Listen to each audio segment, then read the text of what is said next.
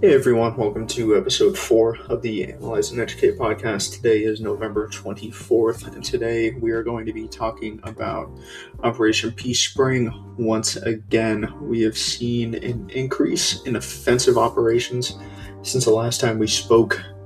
Um, decent amount of updates. We got casualty updates, of course, updates to the timeline, and a decent amount of updates to the order of battle as we are seeing which units under the Syrian Arab Army are involved in the broader operation.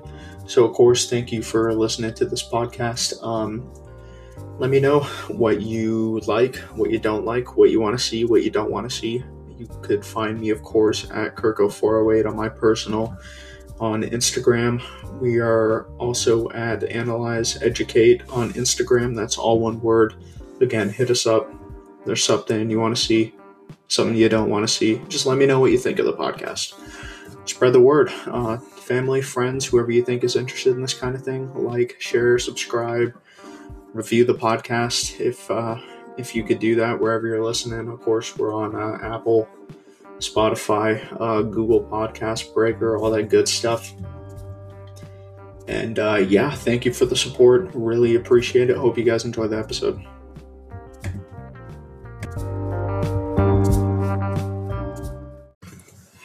All right, so like I said in the description, this will be about Operation Peace Spring again.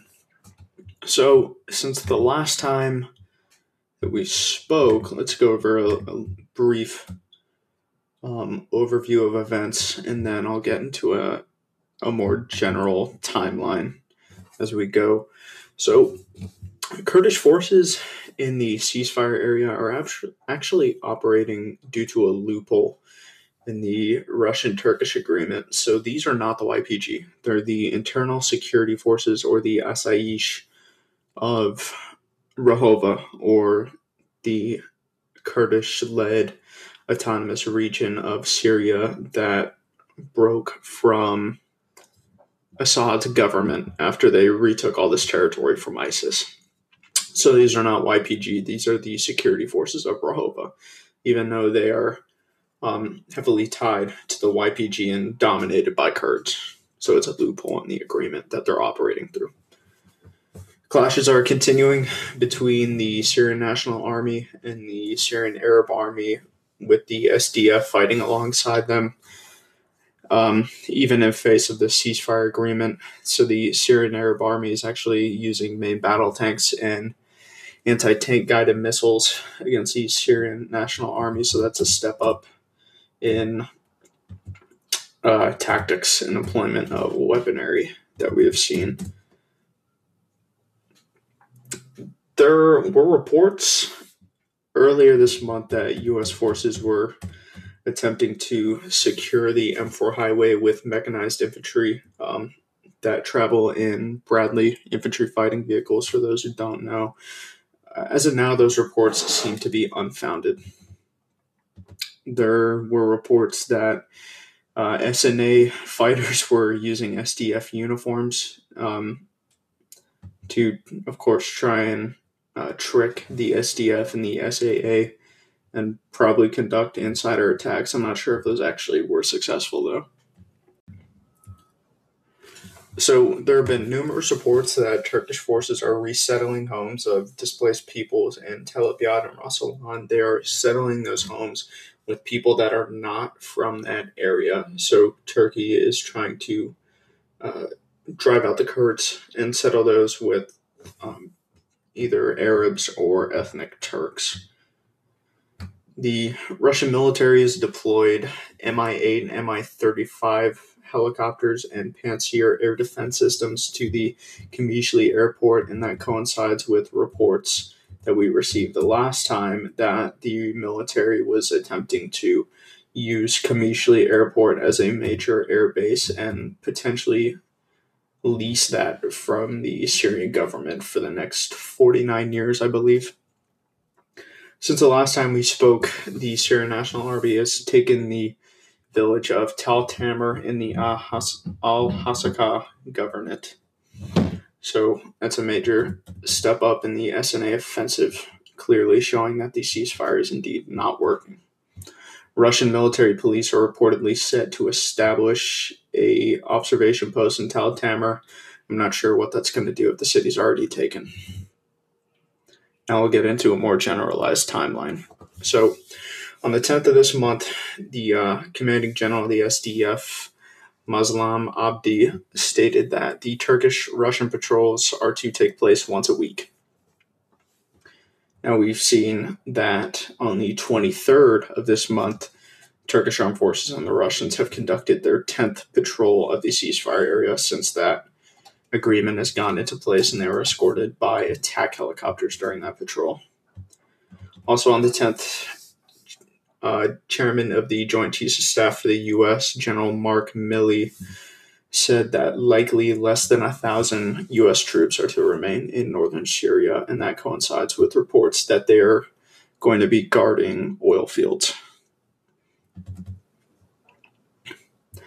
ISIS has taken advantage of the situation, and on the 10th, they attacked Christians in Qamishli, killing an Armenian Catholic priest, targeting an Armenian Catholic school and church, and an Assyrian run business. Those attacks killed eight and injured 22.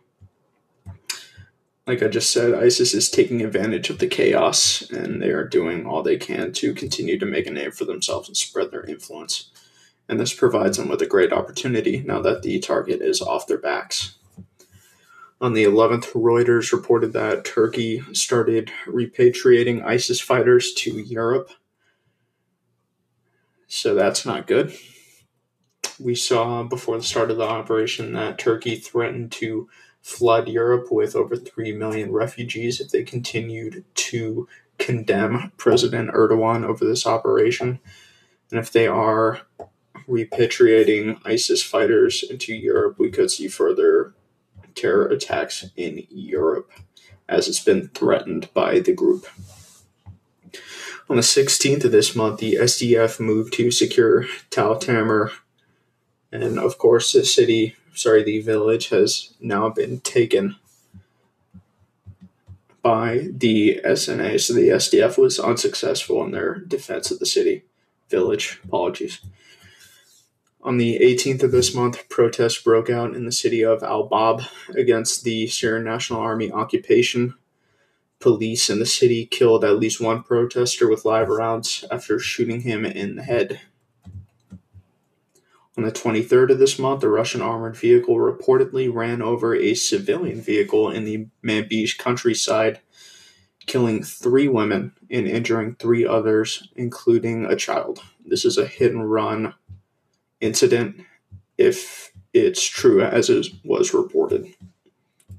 Also on the 23rd, an SDF coalition joint operation in the eastern Deir ez-Zor countryside killed two and captured 22 of a suspected ISIS cell. ISIS cells in Deir ez-Zor are spreading their influence again, taking advantage of the situation now that the target's off their backs. Hopefully, the SDF and the coalition can uh, sort of keep the lid on them while Peace Spring is still going on. Syrian National Army and the Turkish Armed Forces attacked one kilometer north of Ain Issa, and the SAA retreated from their positions near the prison camp. Uh, supposedly, we've been constantly seeing this among SAA units. They are reluctant to stand and fight against the Syrian National Army and the Turkish Armed Forces.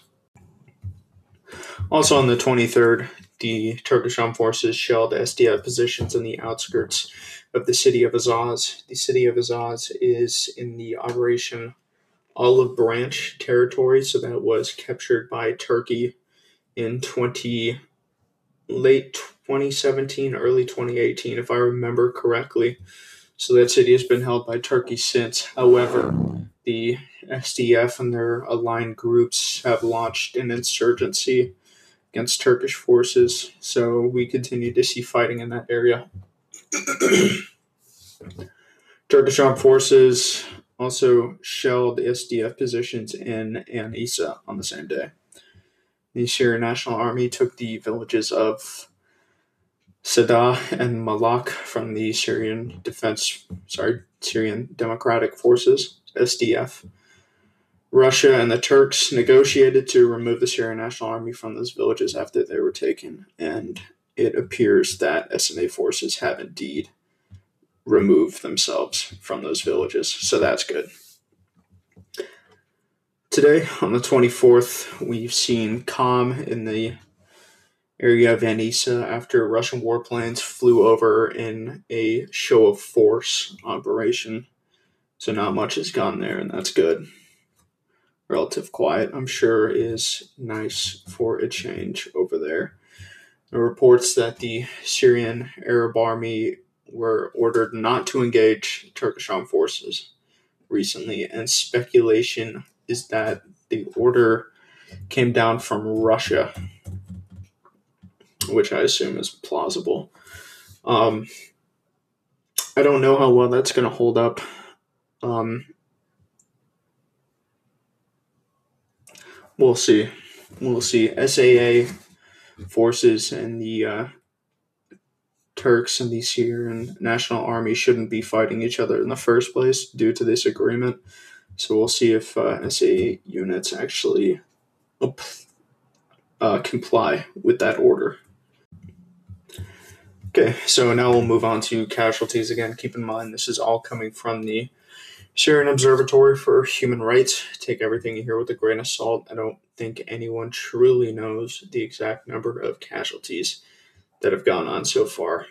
So they're reporting that the SDF has taken 445 killed in action, at least. Syrian Arab Army has taken 29 killed in action. Turkish armed forces have taken 13 killed in action, with two of those being killed by Kurdish insurgents in the Operation Olive Branch area. I'm including it in this toll due to the broader conflict between Kurdish groups and Turkey. Syrian National Army has taken at least 355 killed in action. At least 147 civilians have been killed by both sides, both in Turkey and in Syria. The number displaced is still sitting above 300,000 people. We'll see if that number continues to rise as we continue to see an increase in offensive operations by the SNA and the Turkish armed forces. Now, to move to the order of battle, we actually have a decent amount of changes here and updates. So, for the Turkish armed forces, we see the National Intelligence Organization taking part in the operation. For the Syrian Democratic Forces, we have the Khabour Guards, and that is an Assyrian militia that defends Assyrian villages in the Hasakah Governorate, and they were brought into this conflict at the Battle of Tal Tamr. That is one of the villages they were charged with defending. So now that Tal Tamr has been lost, they have been brought into the broader conflict against Turkey. Now, for the Syrian Arab Army, we actually have a good amount of updates here because we're finally starting to see which units are involved in this operation. So on the Manbij front, we have the Republican Guard. Of the Republican Guard, we have the 104th Brigade, 106th Brigade, and the 100th Artillery Regiment of the Republican Guard. We also have the 1st Division. We got the 68th Brigade, and under the 68th Brigade, we have the 282nd Battalion. Now we have the Kobani front. For Republican Guard units, we got the 30th Division and the 105th Brigade. For the 1st Division, we got the 57th Brigade, and under them is the 846th Battalion. Also, for the Kobani front, we have the 12th Regiment of the Border Guards. For the Ain Issa slash Al Raqqa front, we got the 5th Corps of the SAA, under the 5th Corps, we have the 5th Brigade and the 7th Brigade, and under the 7th Brigade, we have the 3rd Battalion. We also have the 148th Regiment with the 2nd Battalion serving under them, and lastly, the 103rd Artillery Regiment. Also, in the Ain Issa front, we have the 104th Brigade of the Republican Guard, and under them is the 476th Battalion.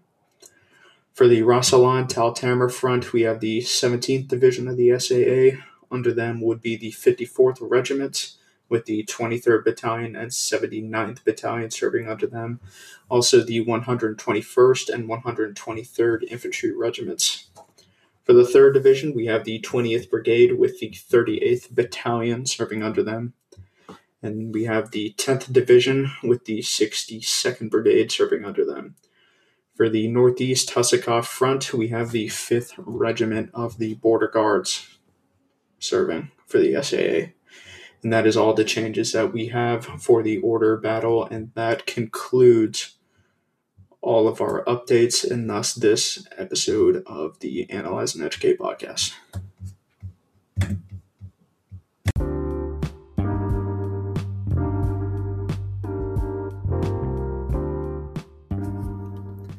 Everyone, thank you for listening to this episode of the Analyze and Educate podcast.